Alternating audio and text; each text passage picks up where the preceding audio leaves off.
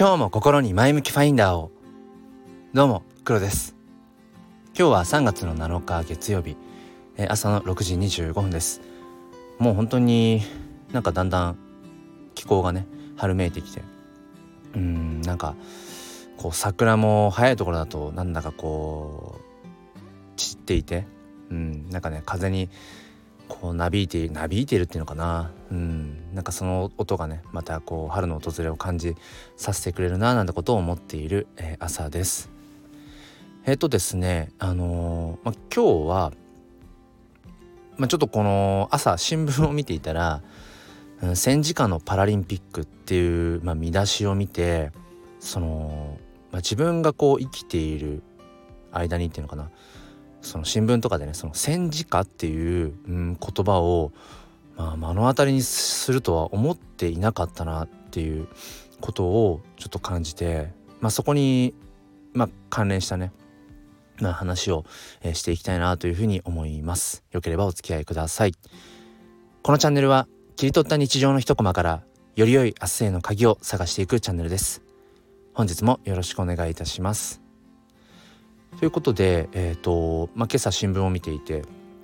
戦時下のパラリンピックって、うん、文字を見て、うん、まあねあの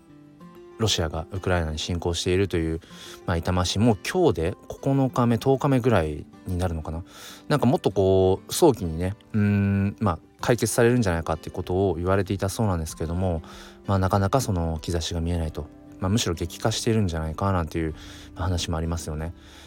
まあ、まず最初に、まあ、結論から言うとやっぱりその場現場にいるわけではないのでやっぱりどうしても、うん、こうらしいとかね、うん、こう見たいっていう、うん、伝え聞きというのかなやっぱり間接的な情報しか得られないところは正直ありますよね。まあ、ただそのツイッターとかで、うん、やっぱりその現地のね本当になんか痛ましい写真、うん、を見ることだとか、うん、そのウクライナのねえー、なんか悲痛な叫びみたいなことを、うん、そのテレビとか新聞を介さずとも今の時代っていうのはその、まあ、戦況というのか分かんないけれども状況を見ることもできると。でまあ先にちょっとね、あの断っておきたいんですけども、まあ、正直その政治とか、まあ、戦争とか社会情勢とかあんまり僕は何て言うのか詳しくないっていうか昔からあんまり得意じゃないんですよね得意じゃないっていうのは何だろうなうんこうアンテナを立てていたとしてもなんかなかなか自分の中に染み込んでこないんですよ。その辺りの分野っていうのが、まあ、ちょっと違う話かもしれないけれどもあの学生の頃とかもなんかね世界史とかやっぱり海外のこととかんになるとどうもねこう いまいちこう理解が難しかったりしてうんだからまあ大人になった今もねそういった社会情勢まあその政治的なこととかうんその国と国同士のねまあ今回みたいなそういう戦争っ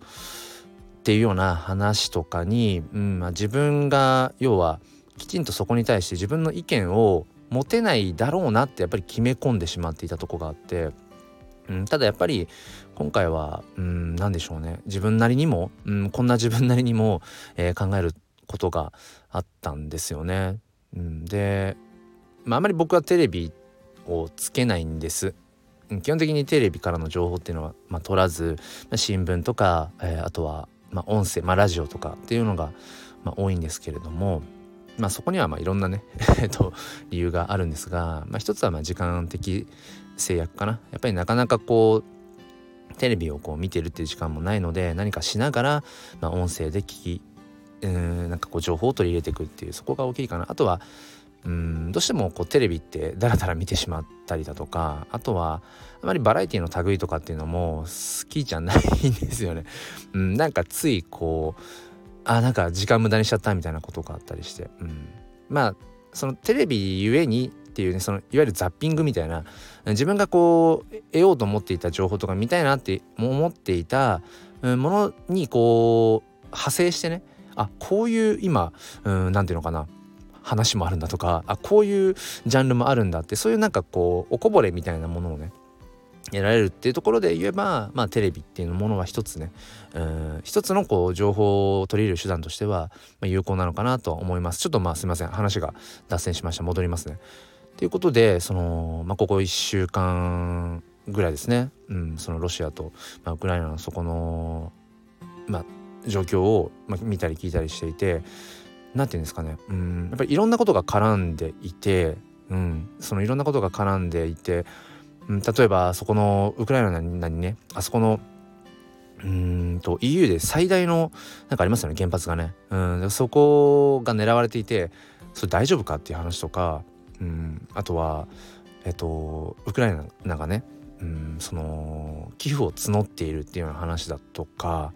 まあなんかいろいろ聞きます。でその中でやっぱりどうしても人事ではあったんです。うん。言ってもやっぱり先ほども言いましたけどなんかどうしてもねうん海外のこと、うん、あとその政治が絡んでくるみたいなところってちょっとこう苦手だよなっていう、うん、いまいちこう理解がそもそも理解が難しいその構造的にとかっていううん、なんか食べず嫌いみたいなところもちょっとあったりして。ただね今回はその一つ自分事として捉えられる糸口があったんですよね。でそれは何かっていうと、えっと、Web3 ですね。Web3 うん。あのー、まあ、Web3 っていうものをご存じない方に簡単に説明できるかな。えっと、まあ、インターネットの、まあ、技術のことですね、まあ、Web1.0、Web2.0 そして今話した Web3.0、Web3 ってものがあってまあ、今僕らがメインで使ってるのは Web2 ですね。Web2.0 うん Web1.0 が一方通行でこう情報を得るだけっていう受け取るだけっていうイメージであれば Web2.0 っていうのは、えっと、相互のやり取りですね。まさに今僕がこういうふうにしている、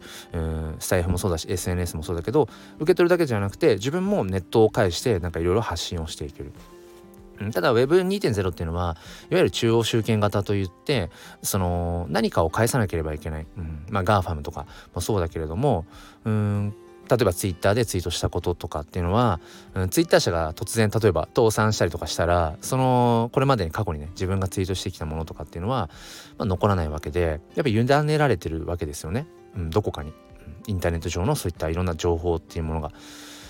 まあ例えば検索するにしても、まあ、Google が牛耳っているわけなので、うん、まあいろいろ言われますよね今回のそのロシアとウクライナのところなんかも、まあ、Google でいろいろこう情報を得ようとすると、うん、やっぱり偏ってしまうだとか、うん、っていう話があったりしてで Web3.0 は何かっていうとその中央集権的ではなくて、まあ、自立分散的っていうふうに言われています。ちょっと細かい話は飛ばしますね。えっとでその Web3.0 がどういうことがじゃあ可能になっていくかというとその個々人でのやり取りってことが、えー、と可能になってくると。で今回そのウクライナが、まあ、その寄付を募る中でねあのビットコインとかイーサリアムっていう、まあ、暗号資産、ん、ですね暗号資産での寄付とかっていうのも募っています。でそれをまあ知ったのは数日前なんですけれども例えば何かこうネットバンキングを介して、えー、送金するとかっていうと、まあ、やったことないんですけどその海外にお金を送るってなるといろいろとこう手続きあと時間がかかるうみたいなんですね。で、えーと、この暗号資産を使うと、うん、これがその要は個人要はウクライナの国に対して、えー、もう直にお金の送金ができるんですね。あのまあ、ネット上にウォレットという、まあ、いくつかこうなんだろうな、まあ、仮想通貨暗号資産を入れておく用の、うんまあ、バーチャルな財布みたいなイメージですね。でこの、うん、ウォレットというものを介してそのウォレットアドレスっていうのが、まあ、一つ一つのウォレットにあってもうこのアドレスだけなんです。そこに個人情報とか一切必要なくてそのウォレットアドレスはすごいねあの長いんですけどそのウォレットアドレス一発だけであの何ていうのかなあとは暗号資産金額だけ入れてあとはもうすぐ送金できちゃうんですその場で。でこれっていうのが、まあ、Web3 が可能にしてることなんですよね。うん、で僕は、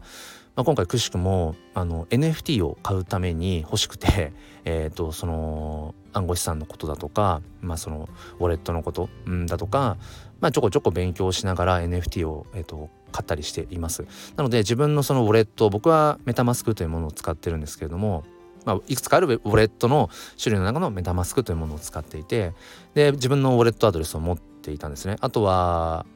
まあ前回こう NFT を買ったりとかした時に残ったイーサリアム暗号資産ですね。イーサリアムがまあスズメの涙程度ですけどもまあウォレットに残ってたんですよね。で今回そのウクライナがうんまあその寄付を募っている中に暗号資産での受け入れってものもしているということを知ってんでそのウクライナの公式ツイッターのね方でそのウォレットアドレスが、まあ、公開されていたので、まあ、先ほどですね、うん、つい先ほど、うん、送金をしてみました、うんまあ、大した金額ではないんですけれどもなんだろうな。もうその時にやっぱ感じたのがすっごい簡単だなと思いました。だからウクライナのそのウォレットアドレスを入力してそこに、えー、何々いいさって言って選択してポン。それだけでもうそのウォレットアドレスがまあ正しいということだをね、えー、それを願うばかりなんですけれどももうこれで僕のウォレットアドレス、えーと、ウォレットから、うん、僕が所持していたイーサリアムがもうウクライナのえっ、ー、とまあ公式なのかな、うん、ウォレットの方に送金されたと。これって本当にすごい話だなって少し前まで考えるとうんこれまでの Web2.0 であればその間にネットバンクがあってとかうんなんかやっぱり時間もかかってうんまあ、手間一手間二手間あるからちょっとじゃあまあ面倒くさいなって言ってやっぱりじゃあ寄付をやめるかっていうこともなりかねなかっただろうし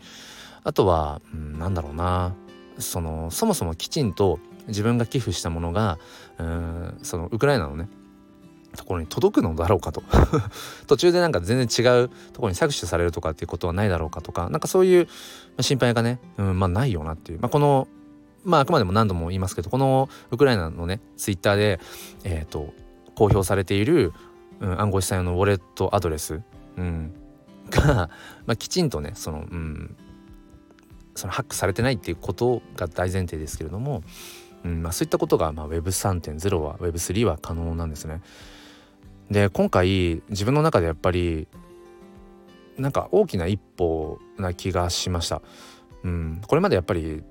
そう、うん、社会のこと日本のことだけ捉えてもやっぱりなかなかやっぱり自分ごとにできないことって多くてやっぱり綺麗事じゃなくてね、うんやっぱり自分の本当に身近なところの生活だけでいっぱいいっぱいっていうところもあるし、うん、でもそんな中で自分が苦手としているなんか海外のね国際情勢とかあとはまあその戦争とかっていうような類のところに一応自分なりの、まあ、意思表示としてっていうのかな。意思表示としてできることは本当に本当にないんだけれどもその中でも今唯一自分が、うん、やってみようかなっていうかできるかなって思ったことの一つがそのうん暗号資産をまあ、寄付するっていう、でこれっていうのは結局自分が NFT を買いたいなっていうそこにアンテナを立てていてすでにね、うん、その仮想通貨暗号資産のところに自分が一度、まあ、ログインっていうのかな。ログインっていうのはまあ比喩もありますけれども一度自分が、えー、踏み込んでおいたからこそついさっきねあやっぱりちょっと送ってみよう、寄付してみようって言ってポンポンって本当のものの1分ぐらいでそういう行動が取れたっていうのはやっぱりこれまで自分がうんなんだろうなうん選択してきたことが紐づいた瞬間、うん、これがね自分はその仮想通貨とか全然わからないしウォレットとかも持っていないしっていうところからだとなかなかやっぱり難しいと思うんですよね。今回のこのロシアとウクライナの、うん、ことに関してじゃあちょっと改めてその改めてというか初めてねウォレットを立ち上げてとかなかなかやっぱりうん大変だと思うんですけども、うん、たまたま今回自分の選択肢の中に自分が取れる行動っていうものが一つあったと。うん、だからそういった意味ではまあ自分にとっては大きな一歩なのかなっていうふうに思います。もちろん金額的には大したこと本当ないんですけどね。で大したことないんだけれどもうーん。ちょっとこう自分の中ではうん。小さくも大きな一歩を踏み出せ踏み出せたというのか行動が取れたかななんてことを、えー、思います。まあ、ただまあその僕がね戦争とか社会情勢っていうジャンルが苦手っていう一つもあるんですけどなかなかその自分は例えばあのこの国にうん加担するとか何て言うのかな。うんちょっとこうあんまりこう意思表示をはっきりすることにちょっと抵抗感ってやっぱりあったりしますよね。どうなんだろう。日本人気質なのかまあそもそも個々人の話なのか分かんないですけども、うん、だからあんまり声を大にしてあの何て言うのかな。この国を自分は応援するんだとかこの国にこう頑張ってほしいとか、まあ、それは今回のね戦争の話とかじゃなくてもさまざまなこう国際的なね、場面でのな肩入れっていうのかな分かんないけど、うん、そういうことをこう声を大にして言うのもちょっとやっぱり勇気がいるところではあるんですけれども、まあ、今回はねうん自分ができることはないだろうか今までだったら全く本当に一言で終わっていたようなうん分野のというのかなそういうところにちょっと自分が行動をとってみたいっていうそういう思いも、まあ、あったと思います。うんま、それがたまたま今回、うん、ウクライナというね国に、うん、暗号資産を、寄付してみるという、うん、そういう行動につながったのかなというふうに思います。まあ、ともあれえっ、ー、となんだろうな本当にロシアの人々もねうんあのそのウクライナ侵攻に対して、まあ、謝罪をしたなんだかな気候変動のなんか代表の方かなんかかな会合の中でね、ロシア人を代表してあの謝罪しますっていうようなことをおっしゃってる人もいたりするし何ていうのかなこうロシア人だからとか、まあ、一方でね当然ウクライナ人だからみたいなふうに一括りにできないところももちろんあるしうんやっぱりいろんなことがね絡み合ってるんだろうなと思うんですけれども一日も早くまあ、この戦争が終わりを告げてほしいなということを思っています。はい、ということで、えー、ちょっと自分の苦手なジャンルの話だったんですけれどもうんとっかかりとしてね、まあ、その暗号資産仮想通貨っていう一応自分の、まあ、リーチできる部分から、えー、紐解いてみました。皆さんは、えー、今回のねこの件どう思ってらっしゃるでしょうか。ということで最後までお付き合いくださりありがとうございました、えー、今週1週間ねまたぼちぼちやっていきたいと思います。それでは今日も心に前向きファインダーを。ではまた。